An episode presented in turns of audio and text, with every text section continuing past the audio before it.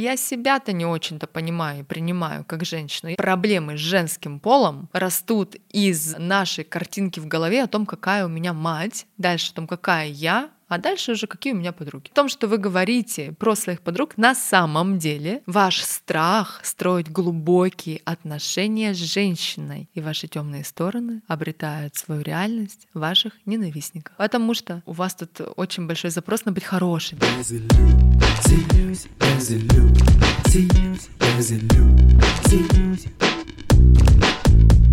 Всем привет, меня зовут Юлия Терентьева, и это подкаст «Без иллюзий». Я глубоко убеждена, что иллюзии жизни каждого человека, особенно их много в тех сферах, где мы не чувствуем роста и развития, в финансах, в любви или в карьере. В каждом выпуске я отвечаю на ваши вопросы, помогая расширить рамки мышления и раскрыть силу ваших мыслей.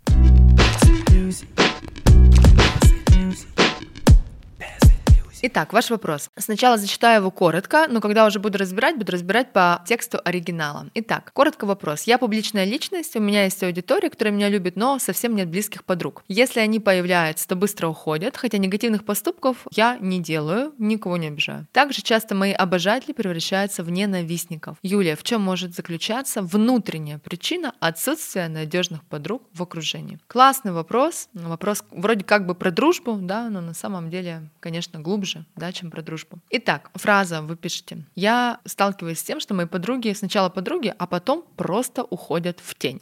вот интересно, что скрывается за этой фразой, да, когда подруга уходит в закат, в такой, что это значит, куда там она ушла, что с ней произошло, да, то есть какой смысл вы в это вкладываете. Вот у меня нет ни одной лучшей подруги. Лично для меня формулировка «лучшая подруга» — это какая-то фраза из детства, когда вот мы дружим, у нас есть лучшая подружка, а у тебя там в дневнике какая записана, да, в твоем личном, какая у тебя лучшая подружка, это или это, а если нет, то сейчас я обижусь, если вдруг не я там записана, да? То есть изначально тут такая детская позиция, лучшая подружка. Что здесь? Здесь очень много ожиданий какой-то конкретной земной обычной женщине, которая должна выполнять роль этой лучшей подруги. Не дай бог ей быть этой лучшей подругой. Вот сразу же, да, по ощущениям. Потому что если, не дай бог, я как-то что-то не так отреагирую, не в соответствии с вашими ожиданиями, то все, я тогда в тень-то как раз-то в этот закат-то и уйду. А что мы видим? Очень много ожиданий, относительно человека, относительно женщины. Если вообще сложности с женским полом, выстраивание коммуникации, построение отношений, что там на самом деле? Давайте забежим чуть вперед. На самом деле-то я себя-то не очень-то понимаю и принимаю как женщину. Я бы тут сразу бы, конечно, веточку бы сейчас проецировала на маму. А как там с мамой отношения? Принимаете ли маму? Видите ли ее тени? Видите ли вы реальный такой, какая она есть? Или есть какой-то набор иллюзий о том, какая она ваша мать? Или непринятие своей матери? Потому что проблемы с женским полом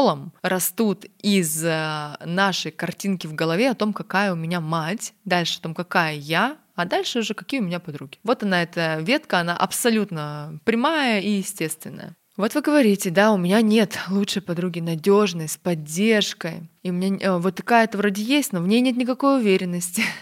И дальше вот э, все совсем опять уходит в тень. Что здесь? Вот смотрите, я вам расскажу свою картину мира немножечко, да, на тему подруг и отношений, и посмотрите, вот как оно с вашей, да, коррелирует. Я допускаю, что каждый человек, каждая подруга, если мы говорим про подруг, каждая женщина проходит свои этапы личностного роста и вообще свои этапы жизни. И сегодня она может проявиться совершенно не так, как я от нее ожидаю, потому что для нее на сегодня так будет правильно и так будет выгодно. Давайте не будем забывать, что каждый человек все-таки действует в рамках своих выгод и в рамках понимания того, насколько для него правильно. И это правильно его, его правда. Она может не совпадать с вашими ожиданиями. И в этом нет ничего страшного. Когда мы дружим, мы ценим в человеке определенные качества, которые и позволяют нашей дружбе быть. А, например, у меня есть разные подруги. А, даже знаете, не с этого начну. У меня есть знакомая, клиентка моя уже на сегодняшний день, выпускница наших программ. А мы с ней знакомы много лет. И мы с ней часто общались, пересекались по роду деятельности. Ну, так получалось, что я по роду ее деятельности была у нее каждую неделю. И мы достаточно близко, глубоко общались. Вот сейчас она узнает себя в этом подкасте, мы уже с ней это миллион раз обсуждали. И она говорила мне, слушай, она боялась вверх назвать нас своей подругой, и говорила, что для нее вот девушки как конфетки. Типа вот есть такая, есть такая, есть такая, есть такая. Но близко нет, нет, нет, никого. Что в этом читается? Свой собственный страх строить отношения. Страшно в них пойти. То же самое у нее читалось в отношении с мужчинами. Тоже сплошные конфетки и никакого, ни одного эскимо рядом, да, которого хочется долго и упорно с ним что-то строить и создавать. И вот они эти конфетки. Тупо сосала, тупо сосала, да, и фантики разбросала вокруг себя. Вот они, э, это подход к отношениям. То есть в том, что вы говорите про своих подруг, на самом деле ваш страх строить глубокие отношения с женщиной. В плане того, чтобы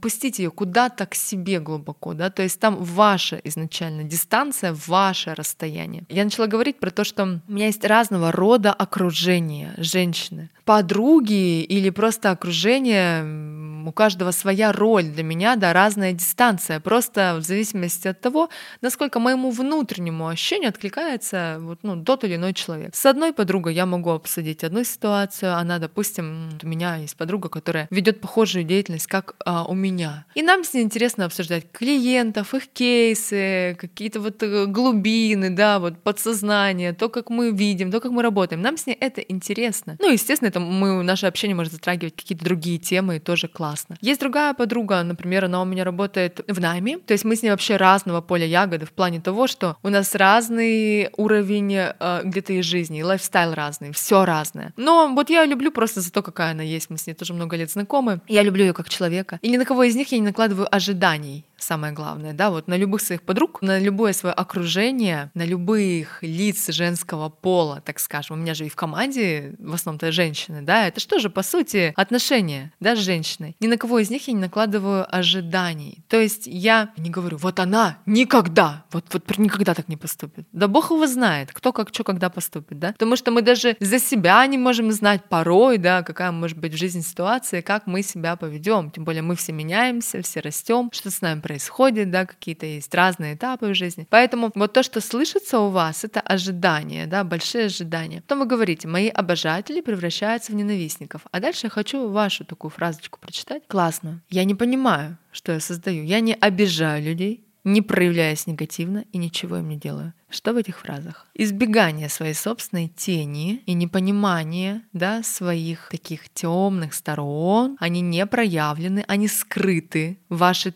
темные стороны, они для вас скрыты, и ваши темные стороны обретают свою реальность ваших ненавистниках. Потому что у вас тут очень большой запрос на быть хорошей да, для всех. Я никого не обижаю. Я со всеми хорошо отношусь. Я такая хорошая, зайка пушистая, розовая. А тут хоп, меня кто-то ненавидит. Как так? Да потому что, когда я не вижу, не проявляю свои собственные тени, тогда они проявляются в окружающих. То есть, когда я вот эту свою внутреннюю черноту, которая, друзья, она есть у каждого, давайте не будем в иллюзиях, да, что мы такие сами розовые зайки пушистые, мы всем нравимся, вот, меня все любят. Особенно, если вы публичная личность, о чем вы можете говорить, как вы можете всем нравиться, что вы, вы как э, монетка золотая, почему вы должны всем нравиться? В любом случае, ваши какие-то проявления, они кому-то не должны резонировать. Это нормально. Например, я, например, точно за собой знаю, что то, как я прямо говорю, не то, что бесит многих, а просто я, они меня ненавидят в этот момент. Вот просто ненавидят. Но когда я это прекрасно осознаю, я это вижу, я знаю, какого эффекта я могу добиться такой фразы, я как бы отдаю себе отчет в этом. Тогда это их отношение ко мне, оно мне никуда не рикошетит. Как бы, ну, он это ко мне испытывает, ну, окей, я это принимаю, что он ко мне это испытывает, это нормально. О, вообще в моем блоге отношения часто начинаются с того, что человека я бешу. Бешу своей проявленностью, своей открытостью, где-то как я живу. Человек это бесит. И потом потихонечку он понимает, так, это бесит это про меня, и потихоньку отношения начинают складываться. Ну, либо мы расстаемся. Я еще даже не знаю о том, что он был, а мы уже расстались. Но, по крайней мере, я это понимаю, да, то есть я не испытываю насчет себя иллюзии, что я розовый кролик, который всем нравится. И тогда, тем самым, у меня нет иллюзии о том, что меня все любят и все мои доброжелатели. Это нормально, что вас кто-то любит, кто-то ненавидит, кому-то вы не нравитесь, абсолютно нормально. Ненормально то, что вы думаете, что у вас нет теней, и вы говорите, я никого не обижаю. Ну, это только Иисус может так сказать, наверное, и то, наверное, кого-то обидел. А мы, обычные люди, неосознанно обижаем других людей. Ну, обижаем. Тут тоже такая фраза можно разбирать отдельно, да, что такое обиды, да, это же ожидание тоже. Как можно обидеть взрослого человека? Никак. Потому что у него нет ожиданий относительно других людей. Мне может быть неприятно от чего-то проявления, но тогда я либо обозначаю свои границы говорю, слушай, эй, со мной так нельзя. Либо я в этот момент так думаю, ага, а что меня так задело, а что там у меня внутри? Э, раз эта тема меня так сбоит, да, так триггерит, и я так на нее реагирую. Но разве можно это назвать обидой? Нет, тоже нельзя назвать. Обида, она должна закончиться там, где ваш детский сад. Вот там должны закончиться обиды. Потому что мы можем обижаться ребенком, да, на то, что у нас отобрали игрушку или как-то с нами не дружит. Вот там нам обидно. Но когда человек взрослеет, обида, оно как чувство, оно уже уходит, и оно уже делится на другие категории, на другие понятия. И взрослого человека не должно быть вообще возможным, да, обидеть. Нас можно задеть, нам можно сделать больно. Это уже другой совершенно другой уровень раскрытия, да, когда чьи-то слова вас задевают, задевает, вы говорите, слушай, ты мне делаешь больно этими словами. Это тоже про зрелость, да, это уже про глубину. И опять же, это и для того обратная связь, и для меня понимание того, что мне попали во что-то, что,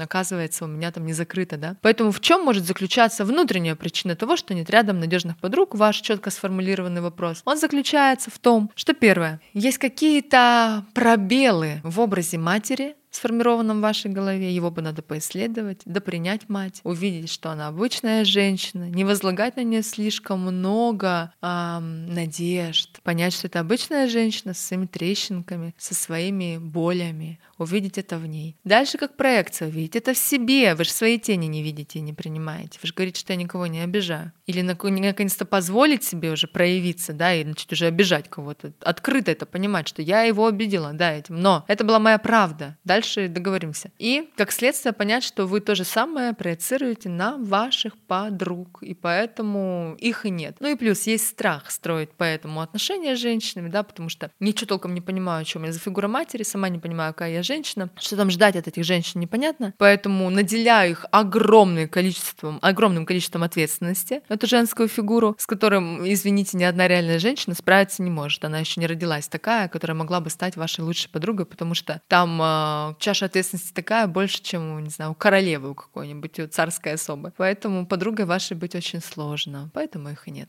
Вот такой вот ответ на ваш вопрос.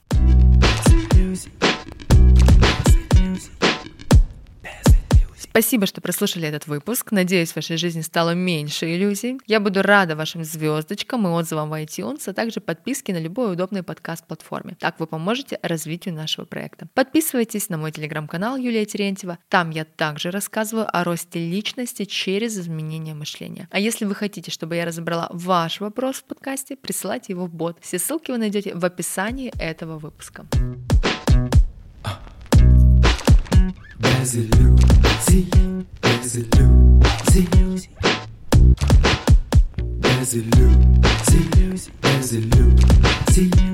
a a a